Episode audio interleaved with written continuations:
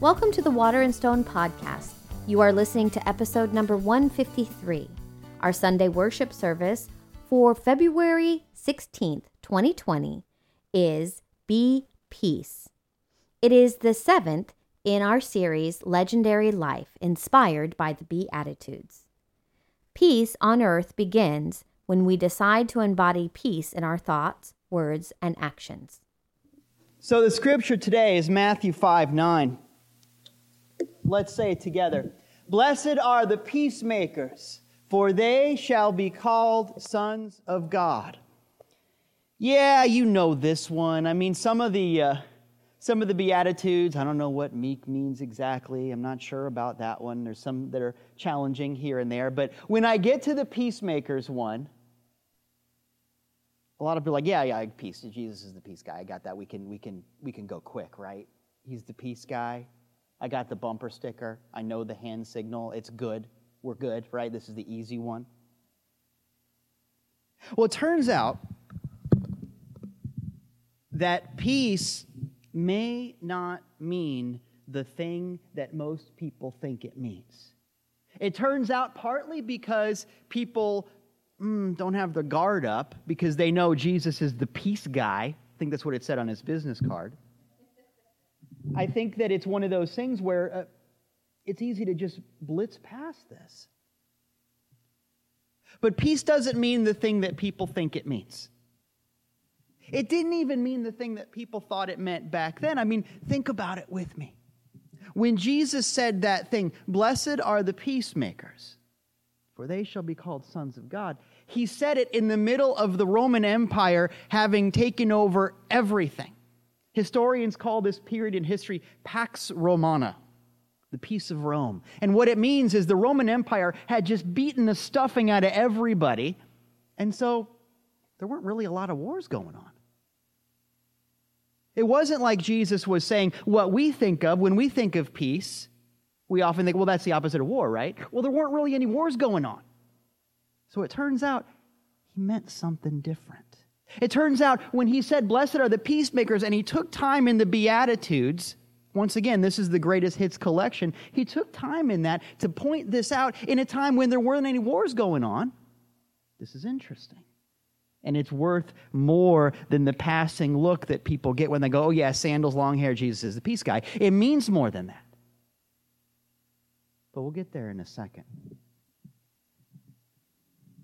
I know the thing that sticks out for a lot of people is the Bible says, Blessed are the peacemakers, for they shall be called sons of God. And you know, we don't even have to do this, right? You know that he's not just talking about guys, right? We know this. We know that that's just a convention of language. It was the way that it's written there. We know from the, the ministry of Jesus Christ that women were treated as equals in an unprecedented way for the time, right? This is not a thing. We don't have to go deep into this, right?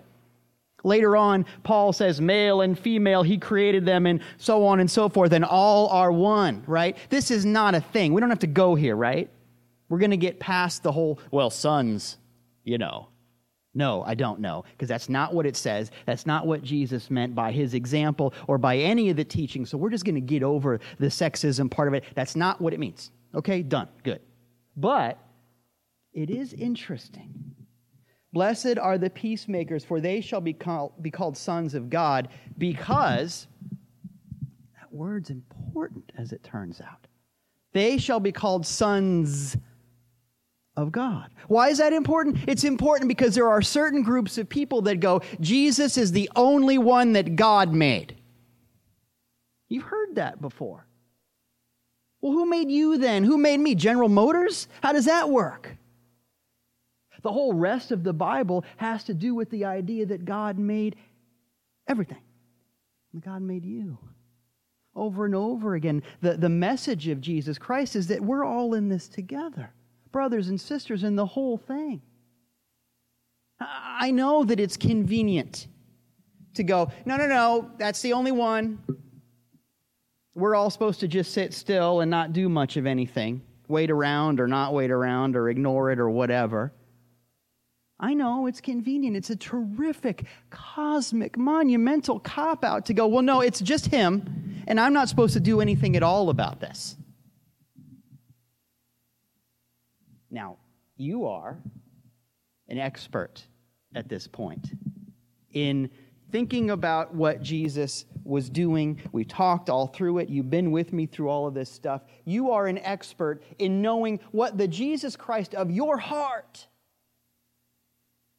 thought and felt and taught and exemplified, right?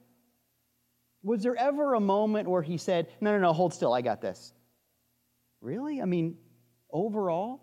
Or was the ministry one of, guys, would you please just get up off the sidelines and do something? By nature, you are sons and daughters, children of the Most High. And that means it's time to get up and do something, is what Jesus says in one way or another. And so it's beautiful that not only does he explicitly say over and over again things like our Father and stuff like that, that we talk about all the time around here. But here, and it goes by so fast because people gloss over this beatitude. Blessed are the peacemakers, for they shall be called sons of God. In other words, you want to do this? Go make some peace. This is interesting. This is deep. Maybe, maybe this is the deepest one. Now, as long as we're talking about this, it's important to understand he doesn't say, Blessed are the peacemakers, for they will be sons or they will be children of God. You know why? Why do you think? Because you're already a child of God. You are, by virtue of your creation, by virtue of the fact that you are not made in the garage with power tools, you are, by virtue of who you are, you are already a child of God, irrevocably, inherently and in every other way, you are already a child of God. We talked a couple of weeks ago about the idea that you don't have to earn God's grace. You don't have to earn that.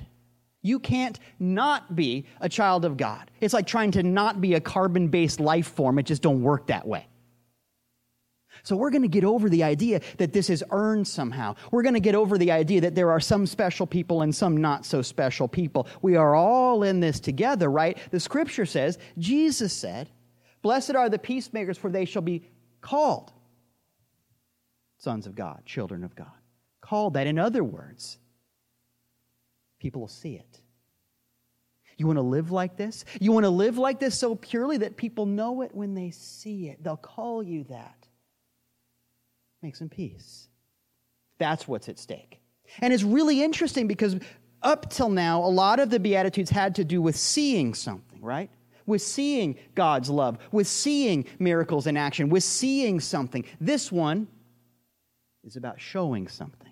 Okay, I see God, and now I want to get so good at this that I get out of the way and become something like a prism or a magnifying glass or something to where when you see me, you can look through me and see something bigger because I got my ego out of the way.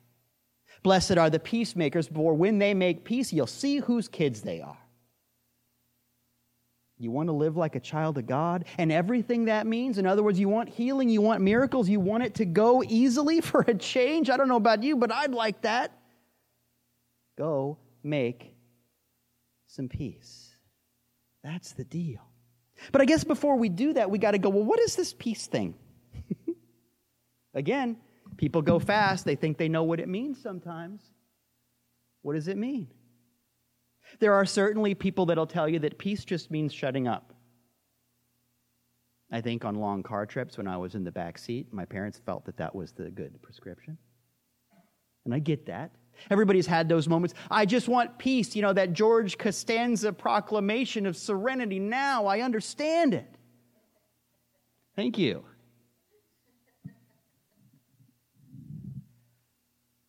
But gosh, you know, once again, we're talking about Jesus. Shutting up was not big on his agenda, right? Come on. So often we have been taught that the idea of peace is just be quiet and let, let bigger people do bigger things. Can't, the, the, the adults are talking. Peace.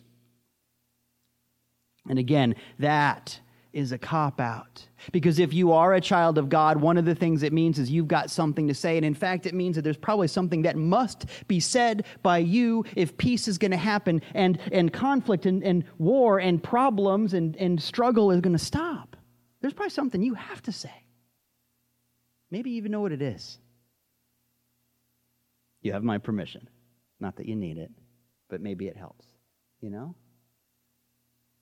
Peace is not a matter of shutting up and letting other people do the thing. And I have to tell you that, that maybe you can detect in my voice, I have a little bit of a chip on my shoulder about this because I got to tell you, I am really tired of Christianity being used as an excuse to bully people on one end and also to go, you know, if you were more Christian, more spiritual, you'd let me bully you. That ain't peace, guys. And if we're going to grow, we're going to get over that definition. I'm tired of being lumped in with bullies because you know how Jesus felt about that, right? It doesn't work that way. So peace is not a matter of, of just being quiet. As I say, it turns out peace might mean something different than people thought it meant then, than people think it means now. It might be that peace means something different entirely, but you know, that's kind of a Jesus thing. Of taking the thing that, that you're aware of and, and turning it around, right? That's kind of the way that Jesus did it. I have to say that there are a lot of people that when Jesus showed up, they kind of expected that the Messiah would lead peace that would be a lot like the Roman peace, that Pax Romana I mentioned a moment ago. I think there were a lot of people that said, you know, when the Messiah shows up, he's going to clobber everybody. But this time, you know, it's a nice clobber. It's a good afternoon clobber. You know what I mean? He's going to make everybody do it our way, but our way is better than the other bad, yucky way. Jesus said it's not going to work like that because it can't work like that. Have you ever been forced into something? Did it ever really take over your heart and inspire you to goodness and mercy and truth? It doesn't work that way. Never kid, never would, right? It doesn't happen. Over and over again, all of the Beatitudes are about reversing, taking something that you thought and twisting it around. That's why I love how powerful these statements are, why they were so key to that sermon, why they are so key to the, the Christian message is take it and turn it. And so, in the spirit of that, I want to give you something to think about, something to even try. It goes like this I want you to look for the second right answer. I want you to look for the second right answer. A lot of the time, there are life calls upon you to make a decision, to solve a problem, to fix a thing, right? This is life. This is grown up stuff.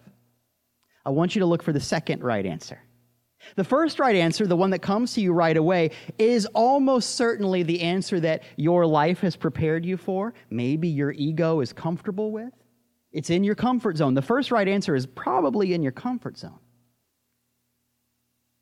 But if I'm going to have a life that is in accordance with the divine, well, gosh, I must decrease and he must increase.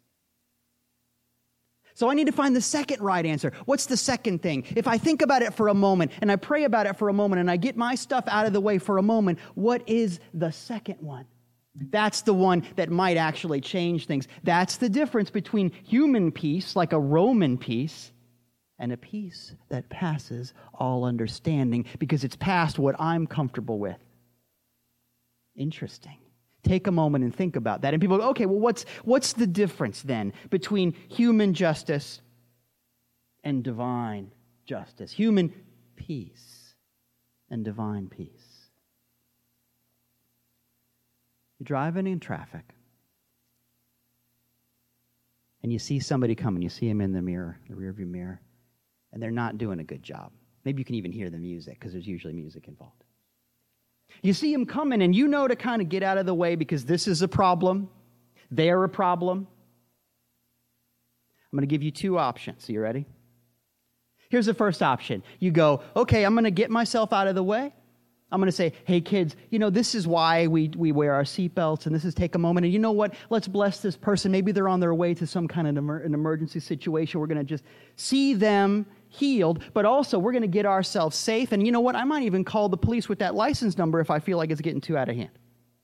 But overall, whatever I do, it comes from a place of going, you know what? Bless them. Bless them and get me out of the way, right? And teach somebody else. That's option one. Now, behind door number two,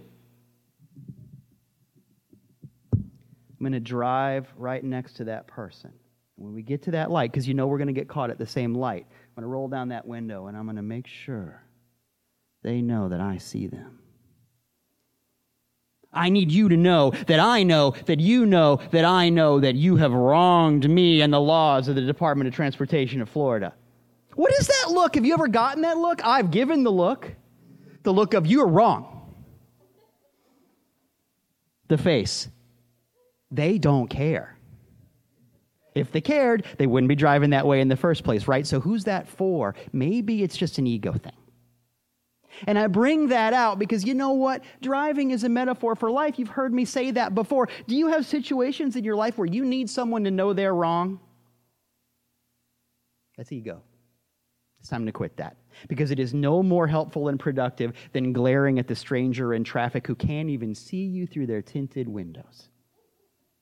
There are too many salt life stickers on their window anyway. It's Florida, you know it's true.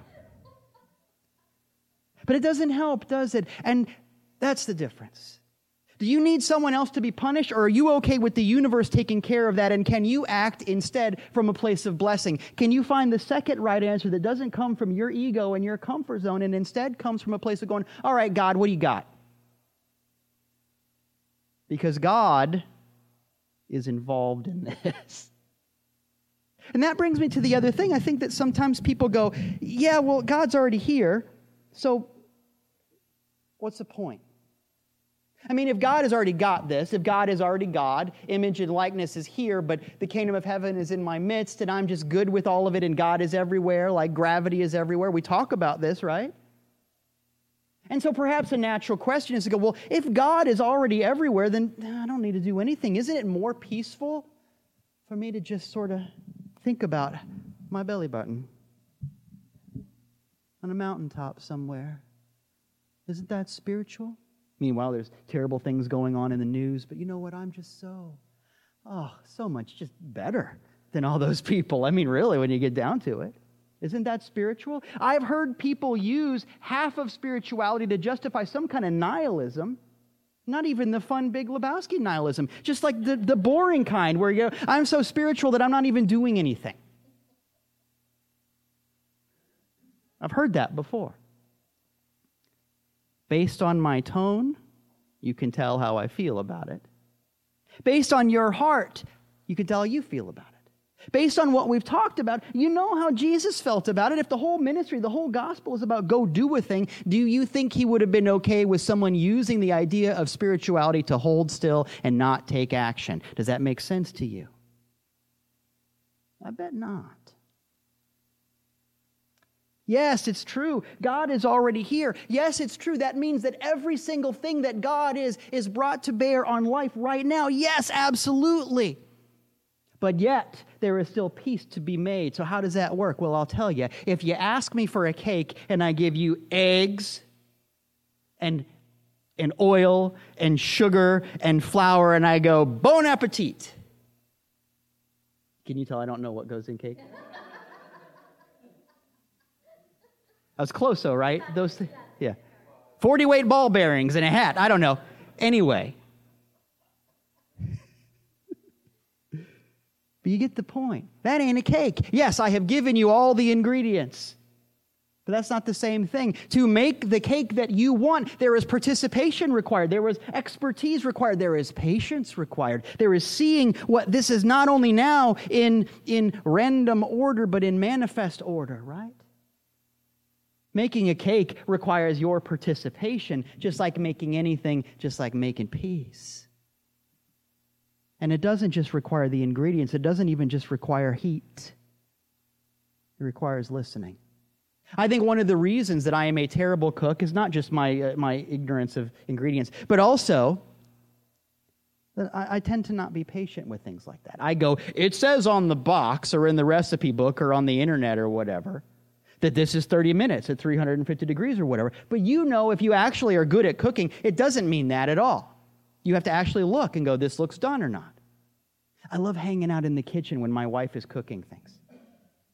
Because, first of all, I just sit there and smell things and occasionally try things. It's a good job. But also, I hear my wife say, at least once for everything that she cooks, and usually many, many times, she goes, This wants to cook longer. This wants to have a little bit more sugar, more salt, more whatever it is. This wants this. This wants turmeric. Don't put turmeric in a cake. This wants whatever it is. But that's why she's good at this, because she listens, because she sees. Guess what? Life is like that. You have all of the ingredients necessary for peace, but to be called a child of God, in other words, for people to see it, to be a peacemaker, you must listen. You must love. You must carry this into action. You got to make something. But you want to anyway. You know that, right? You have that desire to go make a thing. It will make you feel better. Did you know that when they came up with the first like Betty Crocker bake mixes or whatever, they didn't require anything. You just maybe a little bit of water or something. You didn't have to put anything in them. And people didn't buy them. They didn't like them. So they actually, this is true, they actually made the recipe worse. They took some things out, and now you have to add an egg. They took things away, kept the price the same. Here's your economics lesson. Kept the price the same. They took things away. So now I have to buy the box, and I must add an egg and oil. Notice those were the only two ingredients I knew at the beginning. And people bought them like crazy because I have to feel like I'm making something. It wasn't enough for me to just have the box. Think of the psychology of that. One of the things that that says is that you and I and everybody else, we are predisposed to want to make something. It's who you are. Think of it. You ever feeling waterlogged spiritually or emotionally? Go make something. I guarantee you'll feel better. You will, because it's who you are. You know why? Because you are made in the image and after the likeness of God, and maybe you don't know everything about how God works, but if you challenge a child, what does God do? Maybe different kids will have different answers, but generally, and in fact, universally, the kid will go, God uh, makes stuff. Right? That's the thing. That's kind of the bedrock of it. God makes stuff. Maybe as we grow, we learn other things. Maybe some of those things aren't so great to, to, to have in our heads, but so what? We'll get there. Every kid knows God makes stuff. So you, you want to live like the image and likeness of God, go make a thing. Specifically, go and make peace. This is your job. If you've got some kind of grudge, some kind of need for someone else to feel punished, some kind of drama, go make peace. You're going to feel better. Because this is how the universe works. It is, it's just the deal. We've talked about the idea that since the Big Bang, the universe is expanding and expanding and expanding into all kinds of diversity and all kinds of complexity. It's a wonderful thing that everything is just kind of coming apart. Physicists call that the weak force, the thing that draws things apart. You know why they call it the weak force? Because it's not the strong force? it's true, I know, it's very complicated.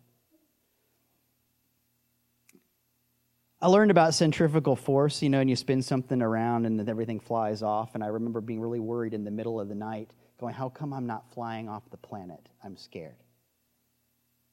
Because there's a stronger force. There is a force in the universe that pulls things apart and makes them more complicated, but there is also a force called the strong force that pulls everything together.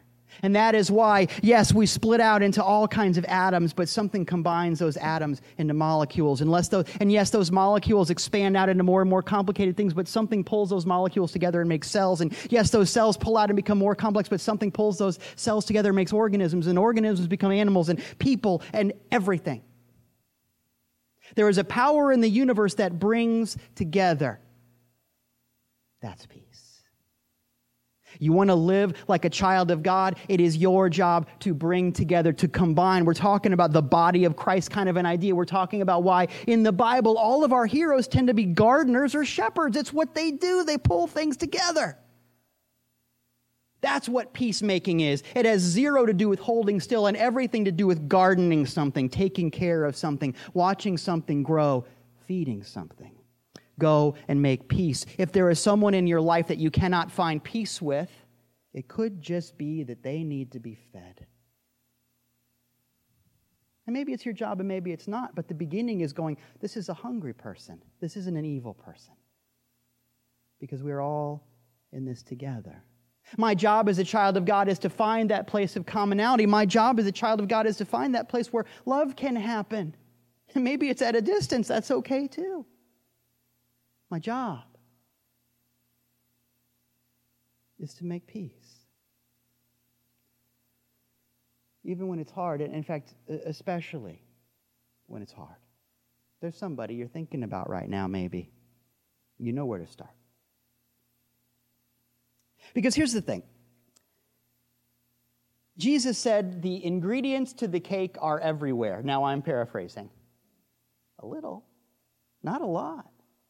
The ingredients to this amazing cake, this life thing, this love thing, this body of Christ thing, this, this evolutionary moving forward and making something bigger than ourselves thing, the ingredients are everywhere. The fields are ripe for harvest. It's time.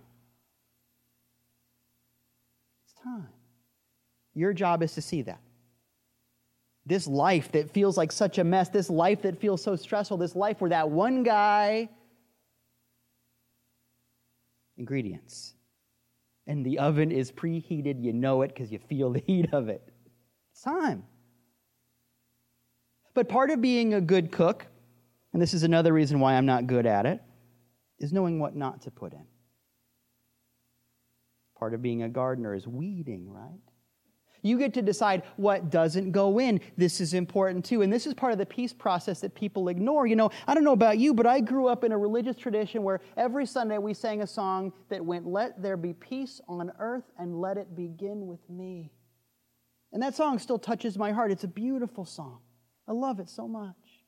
You've heard me say that around Christmas time at Epcot Center, there's all these fireworks, and then after the fireworks, because it's a special Christmas time thing, they also do Let There Be Peace, and I cry every time. It's a big deal because it speaks to that little kid in me that just got out of Sunday school. But more than that, because I love the idea that we can all just gather and let peace begin with me.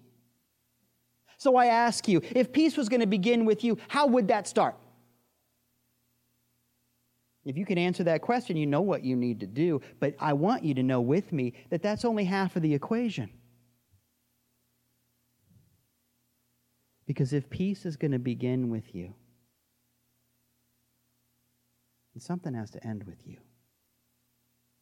And sometimes that's the most heroic thing. Sometimes that's the most grown up thing. Sometimes that's the most Christ like thing. How many times did Jesus say, let's start this thing? But also, how many times did Jesus say, this ends now?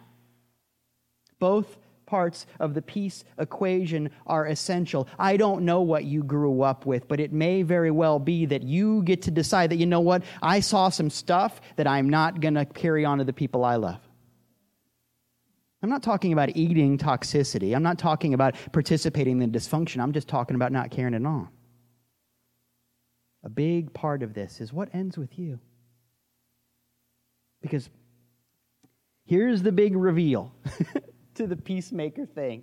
Here's the big deal. Here's what it all comes down to. Why Jesus, in the middle of a place that was not at war, called upon people to be peacemakers. You ready? We're all in this together. I said that before. In fact, I probably say it every Sunday in one way or another. It's kind of table stakes, right?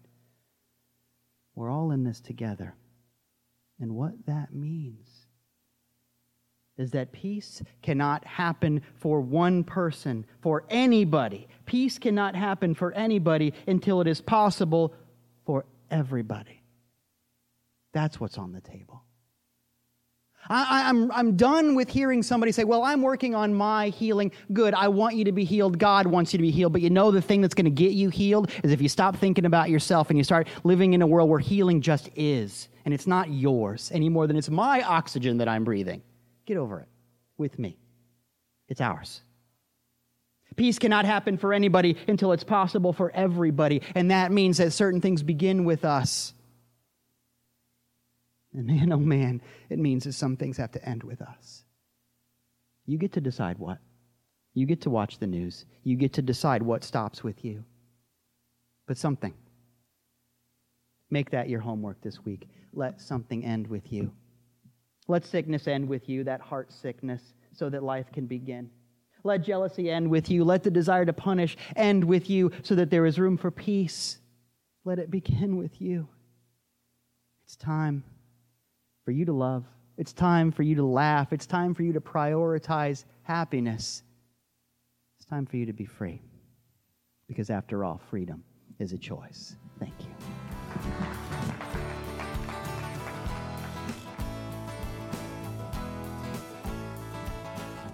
Hey, this is Dieter Randolph, and I just want to thank you for taking the time to listen to the lesson and hopefully for taking some time to apply what we talked about in your life. That's where this really happens. I love the idea that church isn't something that happens to you, but rather something that happens through you.